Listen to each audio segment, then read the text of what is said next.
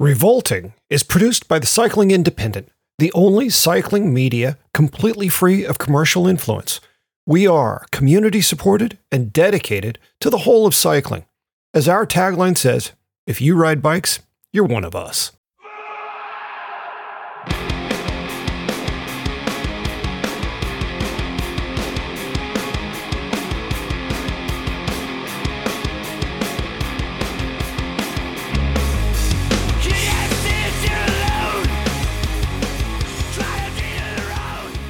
Uh, this is Revolting with Steve and Robot on the Cycling Independent, episode 108 Resolving Not to Resolve, but Secretly Resolving. Content warning this podcast has a problem. And it's not really a problem, it's PG 13 mostly. Uh, occasionally veers wildly into the R rating, maybe NC 17, maybe an X. Did talk about fucking a corpse a couple weeks ago. But only one. If you can tolerate the possibility that we might say something spicier than a jalapeno popper at Hooters sometimes, then you can hang around. Everyone else should pound sand. You're you're not allowed to say fucking a corpse in the content warning. Sorry, mom. Sorry, dad. I'm pretty sure the FCC is going to be showing up at your front door. Uh, hey, hey, uh, this is uh, the Revolting Podcast. That's Robot. I'm Steve. The 107th episode that we're that we're doing. Uh, no, this is 108. 108th episode that we're doing. So congratulations to us. Uh, what's uh, what's cracking, Robot? Oh, everything is cracking. Yesterday, the world almost ended here. Um, big storm, uh, like two inches of rain. Oh God. Uh, gale force winds. Gale force, Stevel. Um, trees down. I, I tried to go out and do some um, things, and but uh, so many roads were closed that I said fuck it and just came home. Seems like a good directive. Did you hear that the Doomsday Shelf finally broke off? Uh, where up in Antarctica or down in Antarctica? Oh, we're, we're supposed now? to raise the sea level 17 feet now. So, oh. You know, hole in the sun, doomsday shelves falling into the water. Uh, you know what the answer is? Is to have more kids. That's the answer. Keep fucking. Keep making babies, everybody. Everything's going to be fine. So we live on this hill uh, that overlooks Boston. And every time, and shit flooded here yesterday, and there were all these videos of people like kayaking down their streets here. And I've made this joke about how we're going to have beachfront property uh, when the doomsday shelf busts off and, mm-hmm. and sea levels rise. Mm-hmm. Um, and it only occurs to me now that that joke isn't going to age very well when it's true. You know, mm-hmm. people are going to be like, you know, that fucking asshole was joking about this. Except it's not. I lost be, everything I owned. It's not going to be good beachfront property. It's going to be wildly, wildly polluted beachfront property because of there will be no sewage infrastructure and yeah. all of you know everything that gets that is under the water. Oh, it's just it's great. Everything's fine. Everything's fine. December nineteenth, uh, two thousand twenty-three day. Yeah, and uh, everything's great. Yeah. What? the? I mean, the uh, sun's shining today. Yeah, yeah. You know, I had a I met uh, this woman the other night. She came in to the bar late, uh, and she seemed a little bit out of sorts. And she said, "I've never been here before." And I said, "Oh well, welcome. Have a seat. Uh, order a drink. You know, enjoy yourself." And then I went on to the next tasks and whatever managing drunk people at 1.30 in the morning. Oh, and I was just, I was so fucking tired, um, as I often am. But on this day in particular, uh, Greg Heath and I went on a on a ride, and I don't particularly like to ride my bike extra hard on Saturdays because yep. um, it's it takes it out of me for one thing, for all the normal reasons. But then I gotta like really manage this little block of time where I'm not riding and I'm not working, uh, because then I have to go into work at eight, and then I work until two or three or four in the morning. And after a big ride, that is remarkably difficult for me. hmm And um, And Greg, I know Greg gives zero shits about that. and Greg is, uh, I mean, he's just he's just a you know he's just a hard man, and he rides fast, and it was a super fun ride. It was great. It was beautiful. I loved being with him. I loved, uh, you know, be, it was my first proper ride in a long time. I've just been kind of riding around, doing little mini rides or riding to town or whatever. But I've been like deeply entrenched in work in my studio and uh you know i was kind of remarking at the end of the day well we rode out to this cross race and then we stood around in the cold for three and a half hours so that also takes a huge amount of effort or Yep. energy rather and uh, then we rode home and the sun was setting because the sun sets at like three o'clock during the winter here and then it's fucking zero degrees in the shade it was a little bit of a challenge for me physically but um, as we were nearing town I said, I feel like surprisingly, I felt surprisingly good today. Um, I didn't drink any water. I didn't have any food. I rode in cold temperatures. I stood around in cold temperatures. I rode home in cold temperatures. And I, yet I still, I was still, I was fine until the last like two miles to my house. And I was like, ooh, man, I'm like really out of gas and I got to get home and I got to get cleaned up and I got to eat food and I got to lay down cuz I got a whole fucking day ahead of me. Right? Um and so it was all good and I maybe dozed off for 10 minutes or something. I got a little bit of sleep. But as I was laying in bed kind of preparing to get up and get dressed and leave in, you know, back into the night uh, I don't know what muscle it is, but it's kind of inside of your thigh. You know, it's that Mhm. one.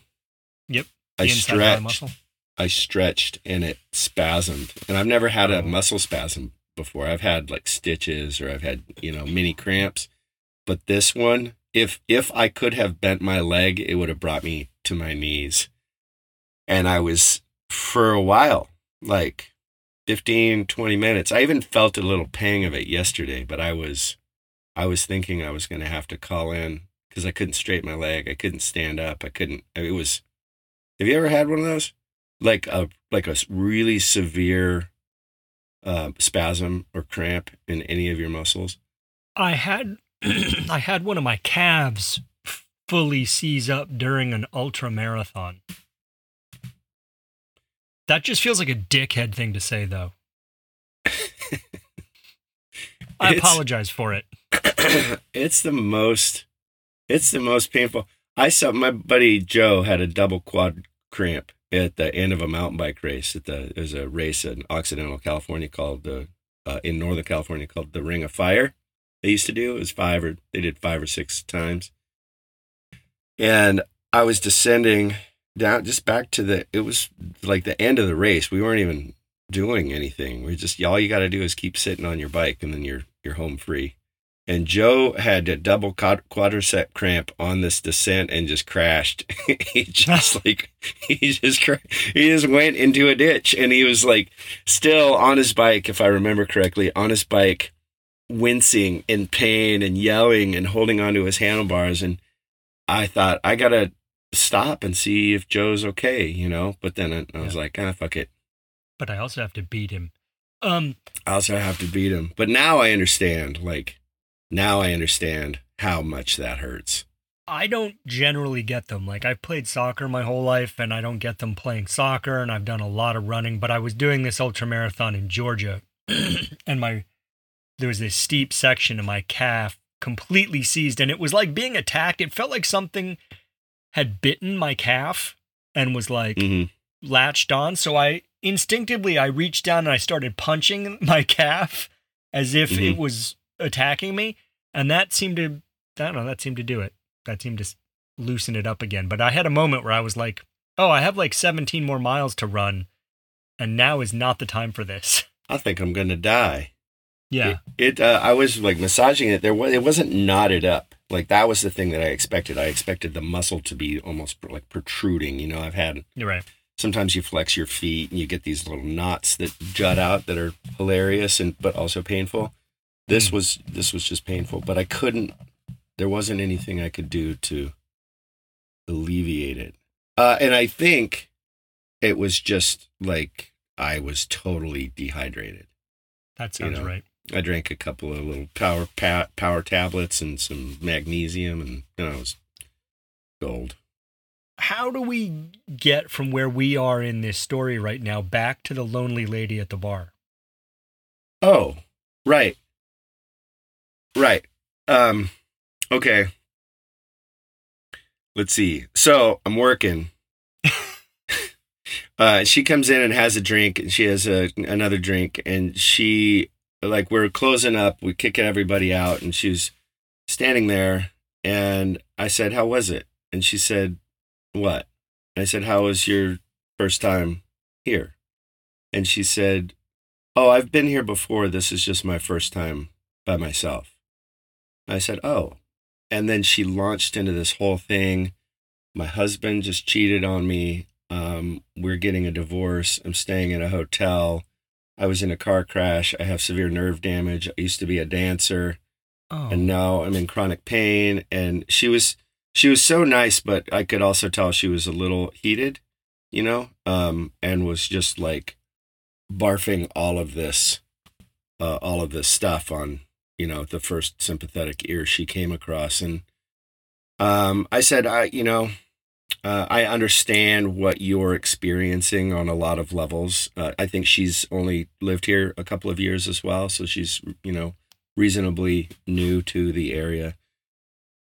And I just said that I can't, you know, advice is worthless in a situation like this. Like what you're experiencing is all your own, and anything that anybody says doesn't matter. But in, I would encourage you to just take the days as they come. You know, you got through last the last couple hours, okay? And she's like, "Yeah, but I've been crying a lot." And I said, "That's totally normal and natural." And you I would be sort of, sort of concerned if um if maybe you weren't crying a lot because this is a a heavy load, but you know, you got through the last couple hours, you just get through the next couple hours. And then and then and then eventually you'll get through three hours and you'll be okay. And then eventually you'll maybe we'll only make it thirty minutes or fifteen minutes, and then you'll make it an hour. And I, I think I guess what how I was applying that to what we were talking about is just those days where you're like, man, fuck this. Today's a wash, you know. uh, I'm just gonna I'm just gonna wait and like if I can get a night's sleep and drink some water, uh, and then I will get on with the next day.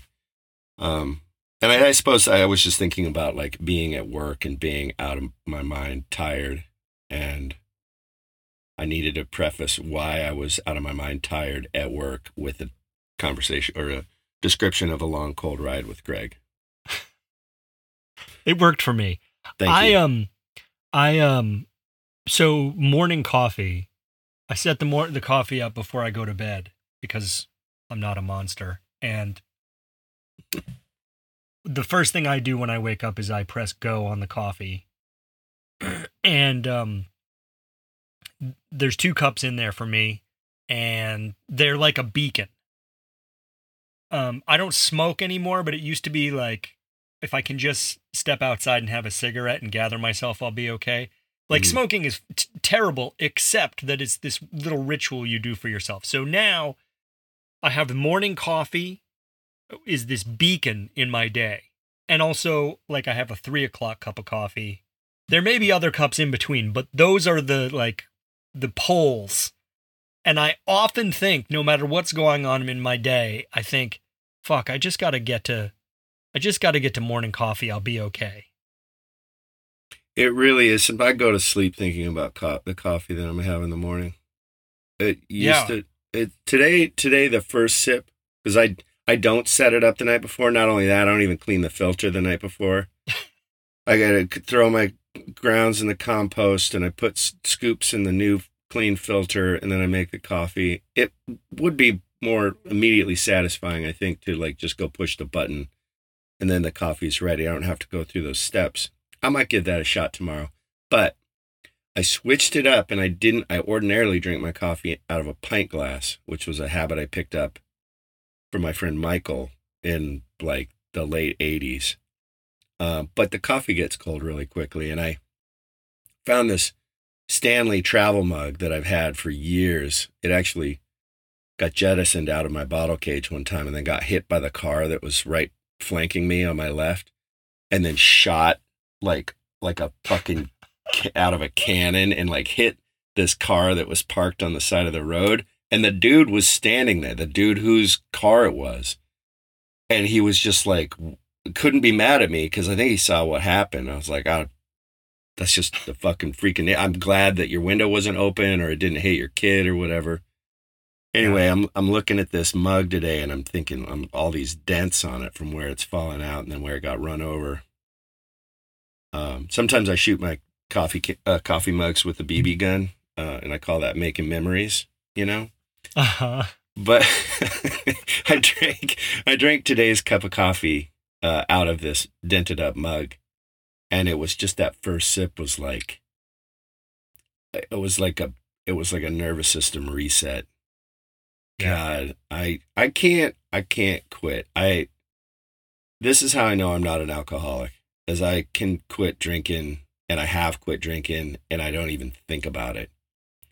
But there was a time where I was seeing an osteopath. An osteopath? She was a homeopathic osteopath. So I was on a homeopathic remedy and you can't drink coffee because the caffeine negates the treatments or whatever. So I didn't drink coffee for six months and I fucking hated every single day. It yeah. didn't, I don't get caffeine headaches or anything. It's just, and I might drink one or two cups, but they just, they just give me so much they satisfaction. Yeah, I when I back in my AA, my heavy AA days, my friend Hillary and I decided we were going to quit drinking coffee because, you know, that's an addiction and it's like you want to get rid of that because it's controlling you to a degree. And I think we both made it about 9 days and I was like, I drank coffee this morning. She said, so do I. And I was like, yeah, fuck that. There's like bigger problems in the world. it's uh, it's definitely an all things in moderation, including moderation kind of situation. Uh, you know, yeah. if you're not, if you're obviously, if you're drinking, you know, pots a day, like that's bad. Um, I have um, been there. I have been there. Oh Jesus, not me. But man. I'm, yeah, like three cups a day. I do two in the morning, and like this morning, for example, I was tired. I was spent my whole weekend at a volleyball tournament with my kid down in Providence and it was a fucking lot and I was exhausted and then um yesterday kind of went okay, but I was pretty tired, but on Tuesday mornings I do Suffer Club in the park. So I got to be up at 5:45 to meet all those nerds at 6 to exercise for an hour. And I and it's dark and it's cold and I fucking hate it. I love it and I also hate it. And but I I always when I'm in that mode, I'm like, I just have to make it to coffee. Like if I can make it to 7:05 in the morning, I'm gonna be okay. Mm. Well, so that's that's, a, that, that's another variation of the just take every hour as it comes.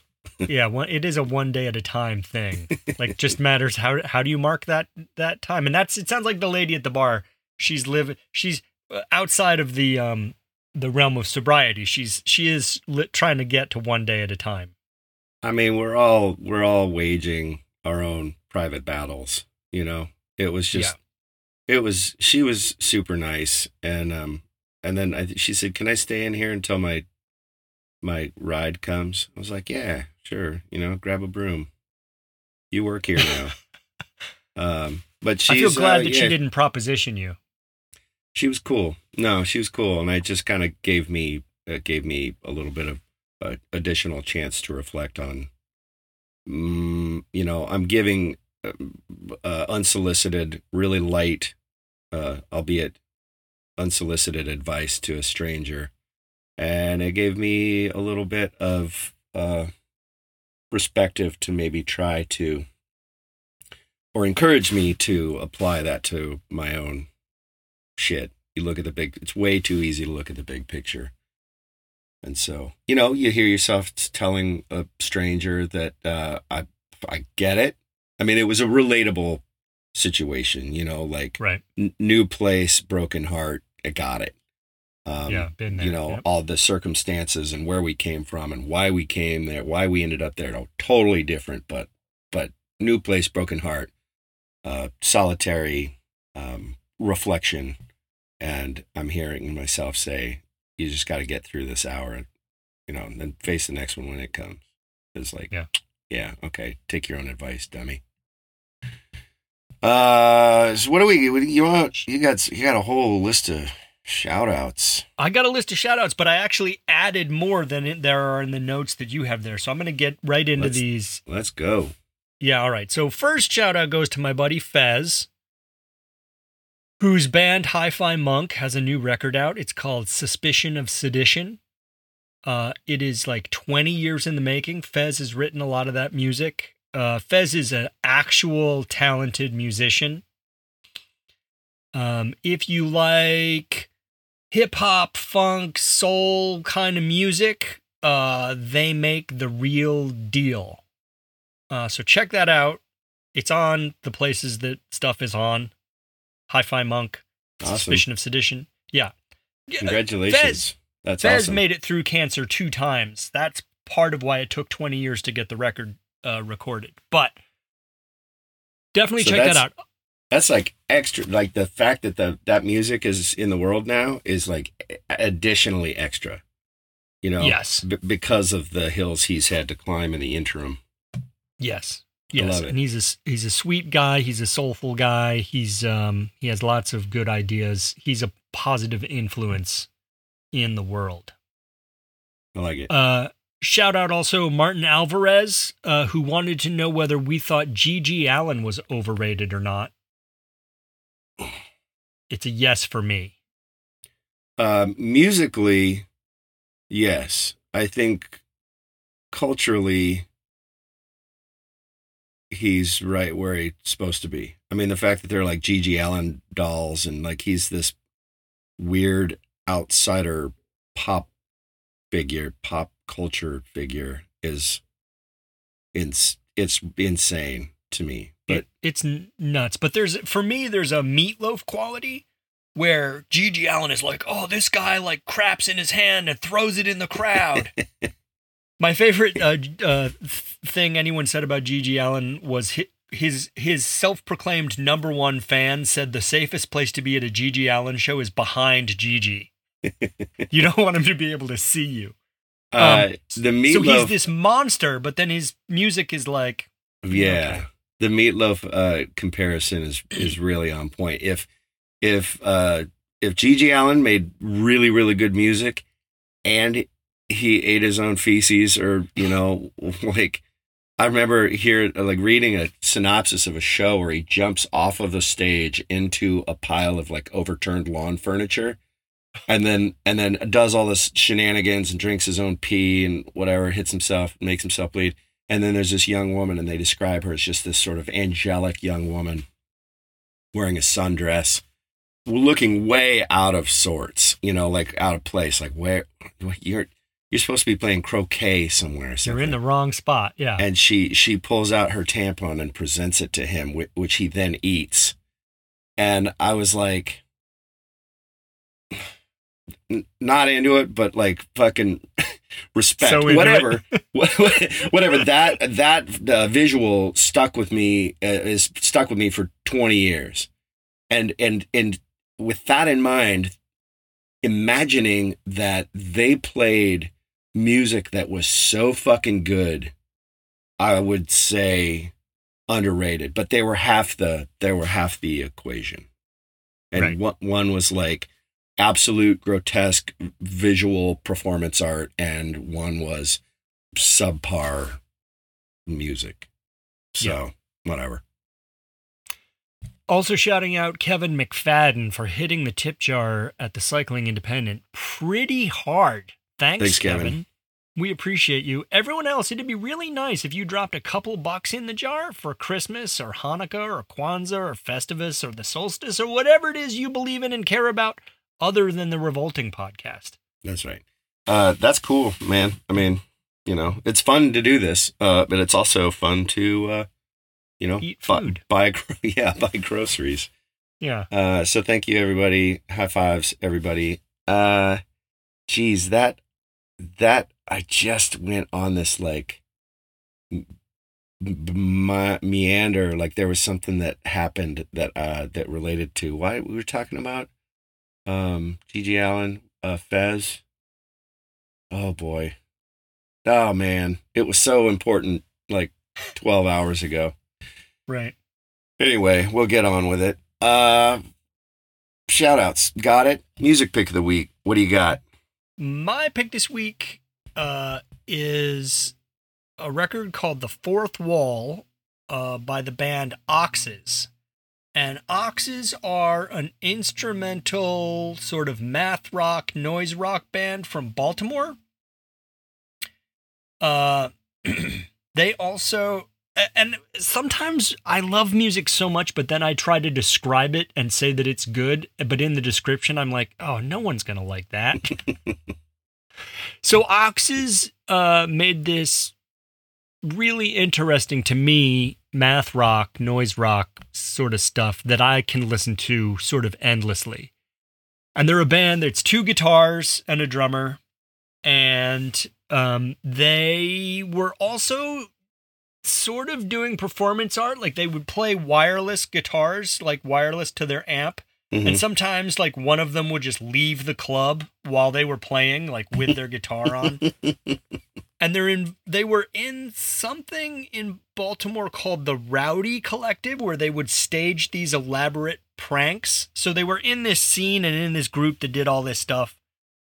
Um, this record, so they they broke up in 2011, I think. This record came out in 2020. It's a remastering of their first record and a peel session that they did. So it's it's a double record, and it was re. I was showing this to my wife yesterday, and she was sort of looking at me like, "What the fuck's wrong with you?" It was reissued by a French, I think it's a French company called Computer Students. And so it's a double, it's a gatefold double LP with a 12 page booklet inside, and that all goes in an aluminum vacuum sealed, resealable Ziploc bag. wow. Yeah, it's this insane thing. Um, and I love that it's so stupid. It is so stupid to reissue the music of a obscure math rock band eight years after they nine years after they broke up and then do this elaborate packaging but i love it so much But co- it had to have cost a fortune. I think uh, Steve Albini said at one point in some interview they released uh, Headache, the Big Black album. In this, like, I, I don't even think I've ever seen this. They only did a small handful of them, but they were like acid etched metal boxes and they had fireworks and condoms and all kinds of stuff.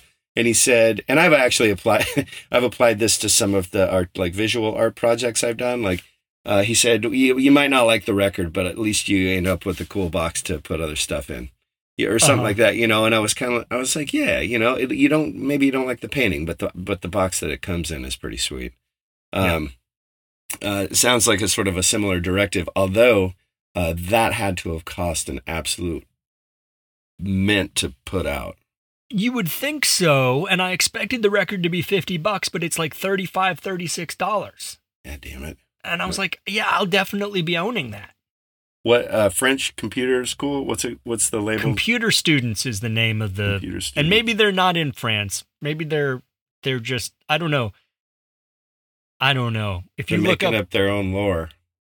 yeah Maybe. yeah they do uh, when i looked through their catalog of artists they seem to give this treatment to most of the records they put out That's awesome. yeah Um, okay, Oxes. I don't know anything about them. I will add it to my list of my ever growing list of things I don't know anything about. Yep. Uh, I am going to go back to 2002 uh, with the release, uh, the Hellacopters Cream of the Crap Volume 1, which was B-sides, 7 inches uh, all kinds of stuff. the first um, covers, I think they do uh, a cover of Social Distortions. Uh, I want to give you the creeps, or maybe it's just called creeps. Uh, it's good. It's all. I don't know if it's remastered, but uh, I have some of the original seven inches that some of these songs came out on, and it, to my ear, it sounds uh, br- bigger. Um, Hmm. and yeah, if you know you don't want to scour the internet or record stores or used bins or whatever for the entire Hellacopters discography of these obscure uh, cuts, obscure tracks, then uh, Cream of the Crap Volume One and Two are both um, integral pieces to anybody's collection. I think Integral, sure. Hellacopters are one of the most listenable, right? Like if whatever mood you're in, you could put the Hellacopters on. Yeah. Yeah, that's uh I think that's right. They're just man, I don't remember the first time I saw them. I think it was the late 80s. And they played at this place on Divisadero in San Francisco and it was it was a rock club and then it was like a world music like hip hop club and then this was the first rock show that they had there after it had been a world music venue and I remember the bartenders did uh, did not know what to do with themselves. Like they were understocked, understaffed. The the place was absolute pandemonium. I think it might have been the first time the Hellacopters had been in the Bay Area. Um, and then I went and back and crashed at a friend of a friend's place. It was so cold that I had to sleep in the kitchen with the oven open, which probably could have killed me. Hmm. Uh, yeah, the, the Hellacopters are great, and they're they're even. I feel like they are now in their prime. Like they've been a rock band for twenty five years or more, and have writ, written some really great songs and done some really amazing performances. They've had an incredible career, um, but right now I feel like they are at their they're experiencing their zenith Mm. uh, Dregen the original guitarist. He's back in. Uh, the original bass player, Kenny, something I can't remember his name. He's gone, and they have this new guy who's like the new bass player in Mudhoney. You know, he's been the bass player in the Hellacopters for like ten years, but he's still the new bass player. right. Uh, so yeah, they are a kind of a timeless and uh, in in my to my mind a perfect rock and roll act. So yeah, Cream of the Crap Volume One, but definitely uh, Volume One and Volume Two if you're if you're nasty. If you're nasty. We're all too cool for New Year's resolutions. They're stupid. But actually, we spend all of our time trying to turn over new leaves, trying to pick the lock of everyday happiness, and we're constantly resolving to be different or better in some way or another. So it's just about New Year. The new it's about it's just about the new year, which happens to be Robot's birthday. All of the entirety of the new year. Yeah, the Uh, whole thing. and we're going to talk about that. So your birthday's on the first, 31st. thirty first. Okay. Yeah, I'm sorry. not, not going to forget that, but I probably will. And then you'll get a text on the first, and a card I look- on like, the seventh. I look forward to it. The text on the first is probably going to be like um something about did you see this skate video? That's.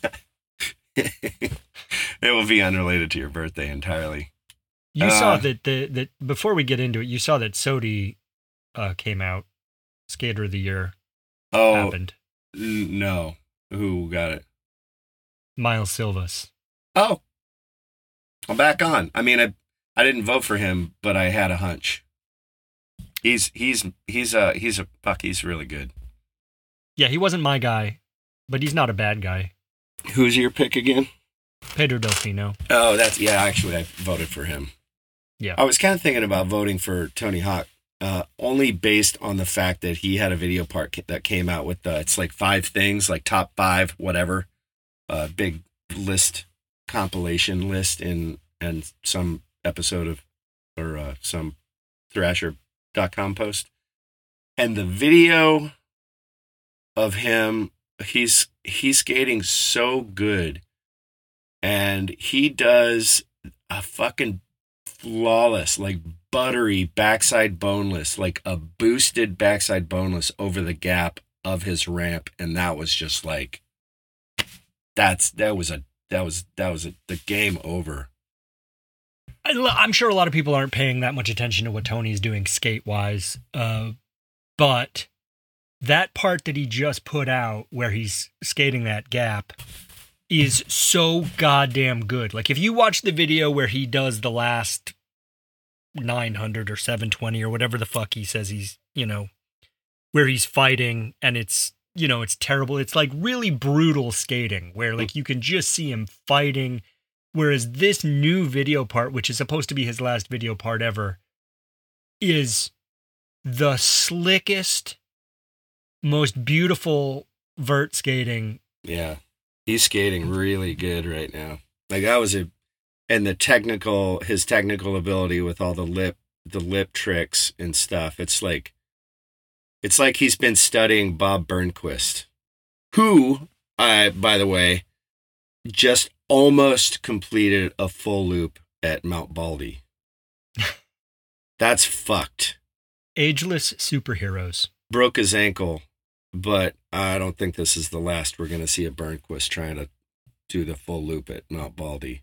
That's that's bananas. That so Mount Baldy is like a full pipe. It's a spillway. It's been skated for decades and decades, and you know people get up to ten o'clock, maybe eleven o'clock, but no one has ever even considered fighting gravity in such a way. And Bob Burnquist just did it, and he broke his ankle, but it was close. So, uh, well, congratulations to Silva. I did talk to Corey, uh, who owns the Blue Plate restaurant in San Francisco, yesterday morning. He called me, and uh, for anyone in or around the Bay Area, go visit the Blue Plate. It's my favorite restaurant in the whole wide world. They have a beautiful garden. They have a beautiful collection of artwork. The people who work there are all the best folks you'd ever want to meet. Corey is as cool a guy as you'd ever want to know. And the food is fucking stellar. But they're hosting the SOTY party, and they did last year too. And it's like oh, open bar, full, like the whole thing. Adidas pays for that's brave whole to open up your premises to that Oof. bunch of derelicts Yeah, big time. But everybody, everybody, you know, respects and loves him. It was, uh, I think I've probably been going there for, tw- it, they just celebrated their 25th anniversary, and I think I've probably been going there for 24 years. But there was no, almost not a time that I would go in there where Jake Phelps wasn't sitting at the corner in the, down, like at the bar. Like that was his spot. So, um, I think, you know, a lot of people, uh, as, as big a curmudgeon as Jake was, like a lot of people respect his legacy and the fact that he like, you know, supported Corey from the beginning. I think people recognize that this is kind of sacred ground. So Hmm. anyway, congratulations to Mason. Uh, not mason miles I mean Miles. Um, congratulations to uh, Tony. Congratulations to the Blue Plate. Uh, and once again, my pick didn't win. once again that's right Uh, so, question one What will you be doing on New Year's Eve? Famously known in Alcoholics Anonymous meetings the world over as peak amateur hour. Does the change in year even matter at all? What do you hope happens in 2024? There's hmm. a lot of questions there I will be working because I'm an absolute glutton for punishment. Yep. So I am willingly placing myself in the eye of the storm and I will be sober and I will be whatever refereeing fucking numbskulls until the sun comes up. doing that is like being the the the referee in a professional wrestling match where like someone hits you with a chair but it doesn't really matter no one comes out to help you well, the people that I work with are all like everybody really has each other's backs all the time, which is nice. Um, and one thing that I've recognized is that being being totally sober uh, in in in dealings with drunk people, you always, always, always have the upper hand. They might Oh, yeah. have they might have liquid courage. Uh, they might actually know how to fight, but they're slow. And you're smarter. You're you're you're faster mentally, you're faster physically. You have every advantage uh, as the role of of sort of the peacekeeper. Um, and and it's really good people watching. So yeah, I won't be I won't be partaking into and I don't really, you know, it's kind of not my bag anyway. So I figured I was either going to be like lurking around at home or in likely in my studio or uh or try to make some money. So I opted for the latter. What about you? Sure. Um, well, it's my birthday, New Year's Eve, um, which is an excuse that we use. We, uh, bunch of friends, we go up to Vermont and there's a little, a little cabin up there. We go and we huddle up and we get some burritos and, oh, it's actually tacos. We get taco. We eat a lot of tacos and just shoot the shit and it's nice. That's good. Seems kind of Yeah. grown up. Um, it's just nice. It's just nice. I don't know whether that's grown up, but it is just nice. Uh, I don't mean grown up like boring adult, adult like s- s- stereotypical adult stuff, but I mean like uh fulfilling. Yes. Yeah, yeah, yeah. Chaos chaos is fun, but it, it it doesn't it's not like a steady diet of chaos. It's not that mu- it's not that satisfying to me anymore. N- n- n- Well, I, I can't. I just can't sustain it. Yeah. I don't have the physical, mental, emotional makeup to sustain chaos. But um, does the does the changing? Do you don't care? Like it's a different year, so it doesn't matter. Uh, I don't know. Uh, to I think if you talk to somebody who is into astrology and numerology and uh, learning you know, the age of Aquarius and energy changing and all that stuff, I think that it might it might matter. Um, but I don't I don't know any since I don't know any of that stuff. Uh, I I would say that you know I, I don't ever really know what day it is from from one day to the next or sometimes even like what month it is. It takes me a second to figure out like uh, you know is this January? Is it November still? Whatever. Um, it's it so very superficially, uh, it doesn't make any difference. You know, uh, I think spiritually, I, hope it Yeah. does. I hope it does mean that there's a change afoot. I think that's right. I mean, I think in real terms, it doesn't matter. Like, there's one day and then there's the next day. It's like borders. Bor- there's no borders. We draw them on maps. They don't Right. mean anything. Right. Um, but it is important to have sort of mileposts to remind you that time is marching forward, right? Yeah. Because I, think you you get to a certain age and you're like, "Oh, I don't have that much time left on the clock. I gotta like take advantage of some of this stuff. So I think I feel like that's what the changeover is for. It's like, oh, right. I was coasting along, tolerating all my own bullshit there. Yeah. This is a good chance to I, I think that sort of sort my my perspective on things kind of changed like in the in my 30s because I was like, oh, I got a lot of time left up until this one point, and then like Norm Macdonald said, uh, I've I'm to the point in my life where I've eaten a lot more breakfasts than I will eat, Yeah. And I can see uh, I you know I. I, I still got, hopefully, I still got some time left, but I could see being like 80 or 90, and you're like, man, you know, like the end of the road is is right up there. And um, and how do you how do you want to live? Do you want to live with regret? Do you want to live with anxiety? I have a feeling I'm going to live with anxiety, but I'm working real hard to to lay some groundwork so that that that's not the case. But uh, when you can you know, when you can count the number of years you have left, potentially.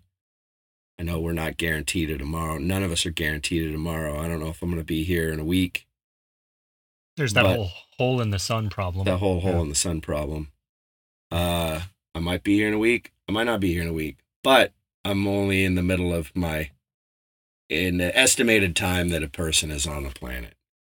And when you're definitely in your 80s or 90s and you're you know that the the end is you know you can count the number of years you have left on your hands uh how do you how do you deal with that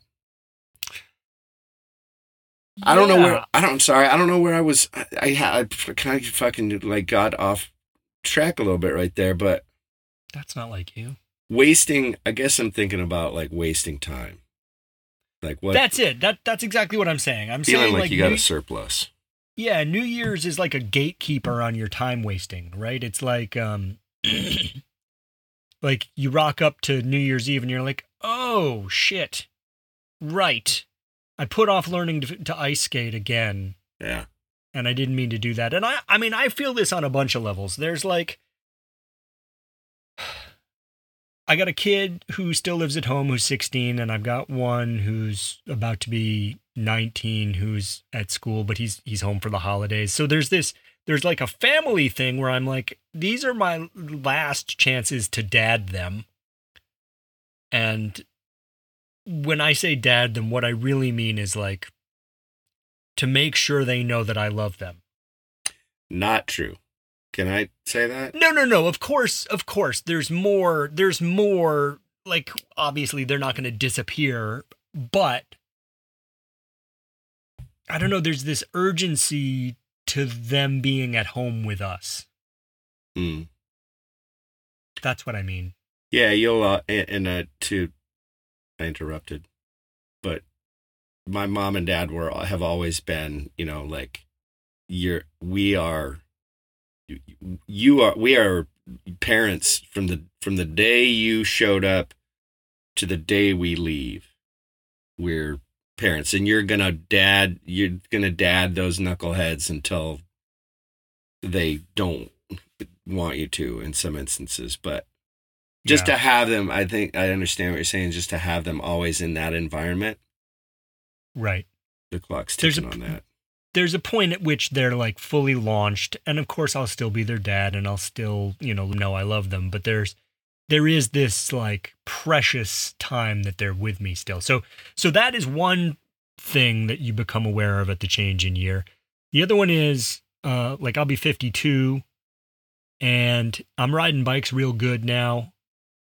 But I haven't seen a lot of 72 year olds who are doing great. I mean, they do great because they're still doing, but I'm saying like on the bike, I'm still like improving my bike handling. I'm still making progress. And I don't know how much more of that there is. So physically, it's this physical stuff.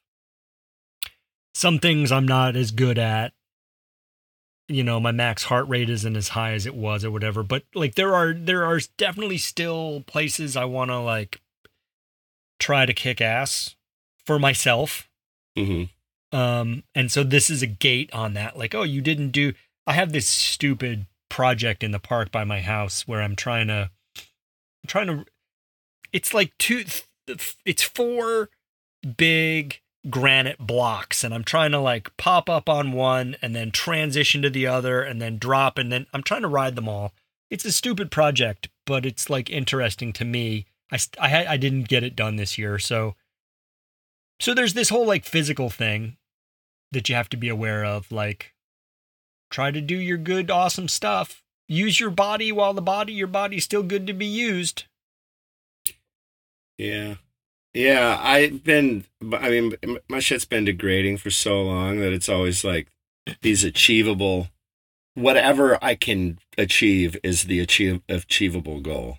Yeah. You know because i'm like I, I didn't use my i haven't used my body in a sustainable way and so um and i don't well now i'm seeing like i don't want to get hurt i don't want to get broken off again uh going in for a second knee surgery here at some point in the next couple of months and that's going to be a fucking drag but better now than later uh so I well I understand and I relate to what you're saying. I always I, I'm also just kind of like, well, fuck. At least I'm still doing it. You know, yeah no Mostly- totally I, mostly uh, that's my perspective. no i think that's right i mean i i've broken myself off quite a bit there's a lot of things i actually can't do anymore but i'm still hungry to do what i can do Right. Yeah. then that's kind of you know there are definitely achievable things for me and maybe i'll hurt myself you know there's no I, injuries and and accidents can happen anytime so on the one hand i'm grateful for what i'm still able to do definitely um but i think it's also important it's important for me right now to still have some like physical aspirations Right. Yeah, that's that's good. I mean, it's it's good. Whatever. You, it's never too late to learn how to do a wheelie, or you know, like. Yeah. I think challenging yourself physically is as important as challenging yourself mentally, however that looks. Yeah. And and to be to to do that with grace, apply it to yourself with grace, because.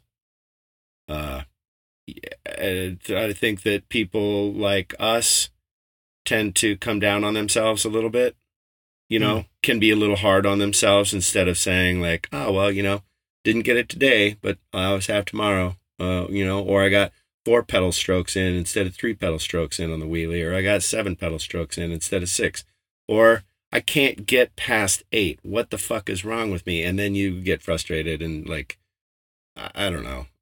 It's just i feel like getting sidetracked and trying to maintain or develop skills or physical abilities or whatever, sometimes like just remembering to play gets lost in that. Absolutely. Absolutely. Absolutely. I think that is really right. I think like I used to I used to set expectations for myself around this stuff and then beat myself up when I didn't achieve them. Mm-hmm now I think instead of having expectations, I kind of have aspirations. And when I I'm much better at like failing and being like, well, I failed today. Ah, I don't know. Next time. Like I'm much I don't with the physical stuff. With the emotional stuff, I still beat myself up because I'm like, you should be smarter and better and whatever, which is right. whatever. I'm you know, I'm highly flawed and imperfect and that's whatever. But but with the physical stuff now, I'm kind of like, well, if I have the opportunity to do something rad, I'll grab it. I, mm-hmm. I still have that aspiration. I don't expect it. And so and that makes it all the more, I think, exciting when when when you do it. Then it's not like, well, yeah, of course, finally, you finally fucking did it.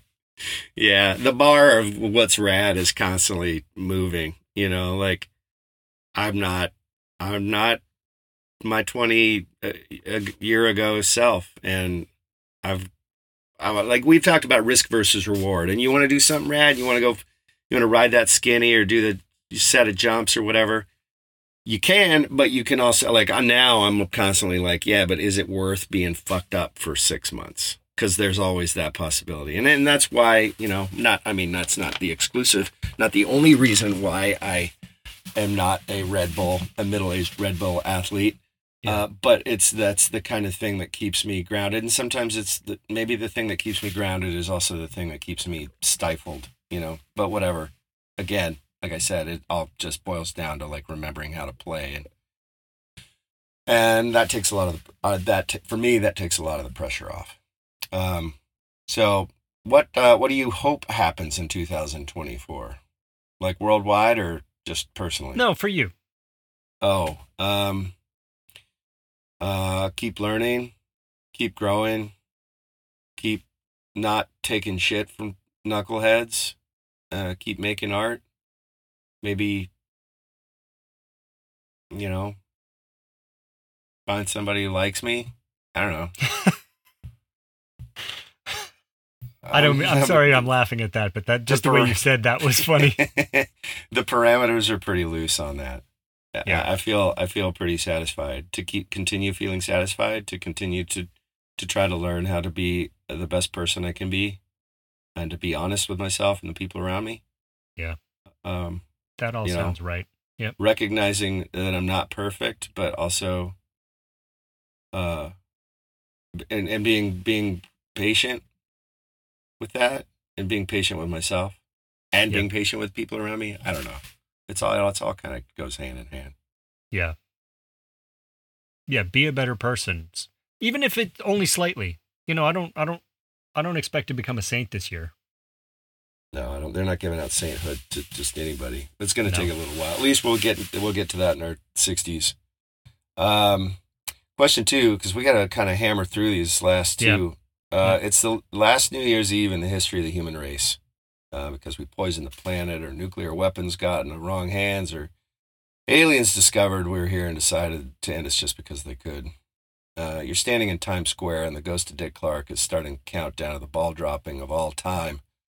Who do you want to kiss, or what do you want to yell at that final moment? Oh boy, I was This thinking is- about this is a bullshit question. I wrote it and then I was all like patting myself on the back. I was like, "Goes to Dick Clark. That's a really good one." And uh, but then I read the question again. I was like, "Ah, this sucks." Uh, there's like I was thinking about it, like the 14, like the, you know, like 14 or 16 or 17 year old me. There's like so many people I want to kiss. You know, Mm. Heather Thomas, chief Mm. among them. Mm-hmm. Jody Banks, love her so much. Mm-hmm. Uh, you know, but like uh, I'm gonna have to say, uh, I, I gotta keep that one to my, got gotta keep that one to myself. I mean, what it's not a big stretch uh, to imagine who that might be, but Yep. it's uh, you know, person who's who's my Yeah. person. Yeah, it's your person. Yeah. That I think that after I because when I wrote it, I was like, "Oh, who you gonna kiss? Last kiss ever." But then I was like, "Yeah, it's my wife." Um, Yeah. You know, like how are you trying to give meaning to your life at the very end? What am I gonna yell? Who farted? Like right at the very last. Can you imagine all those people going to, you know, go going into oblivion for the last time, and the last thing they hear is who farted?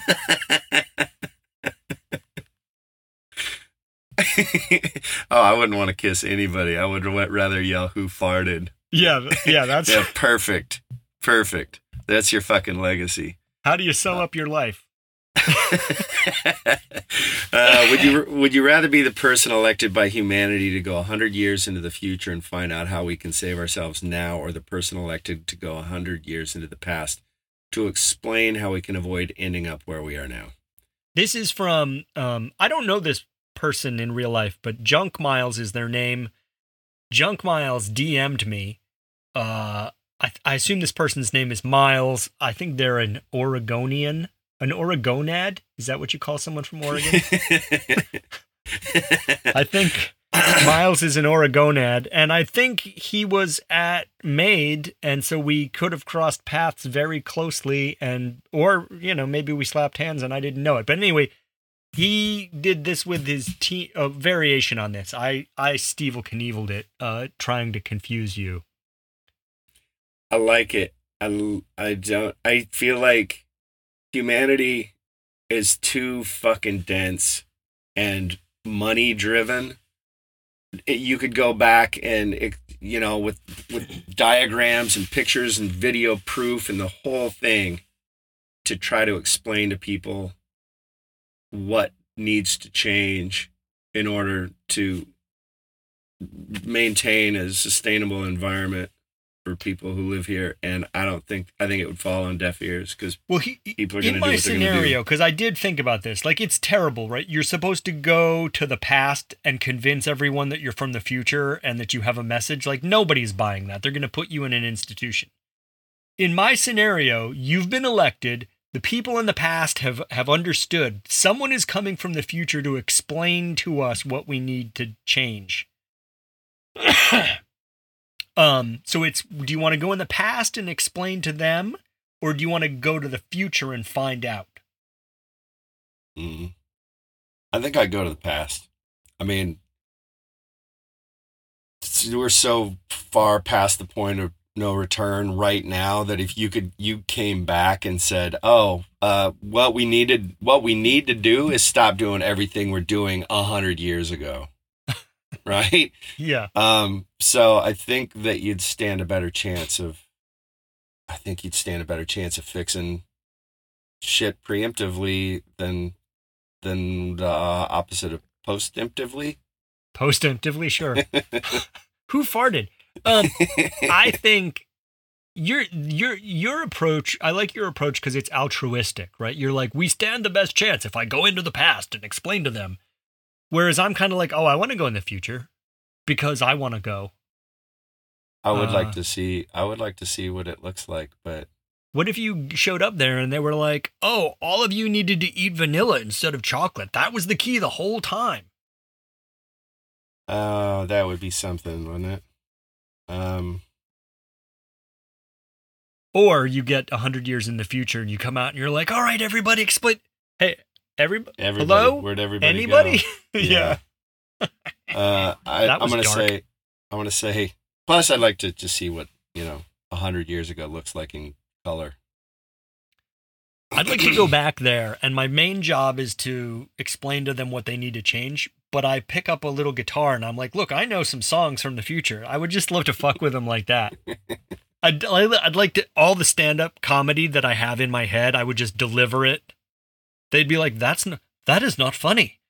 Yeah, yeah. I, I think you could also like in the future you could you could do all kinds of stuff like find out who won uh, World Series games and stuff, and then come back and place bets. Yeah, sure, you know, sure. because sure, if you're sure. only here for another you know 50 years max, maybe 40 years, you can make a little bit of money on stuff like that. right. but I'm still going to stick with the past. Um, Hmm. All right. Well, that's it. Thanks for listening to Revolting. We're sincerely grateful to those of you who listen week after week. Uh, it can be hard to tell when we're being sincere. And that's the truth, uh, which is why we mentioned it specifically. So, thank you again. On behalf of Revolting and the Cycling Independent, I'm Steve. And I'm Don't forget to suck. That's a man.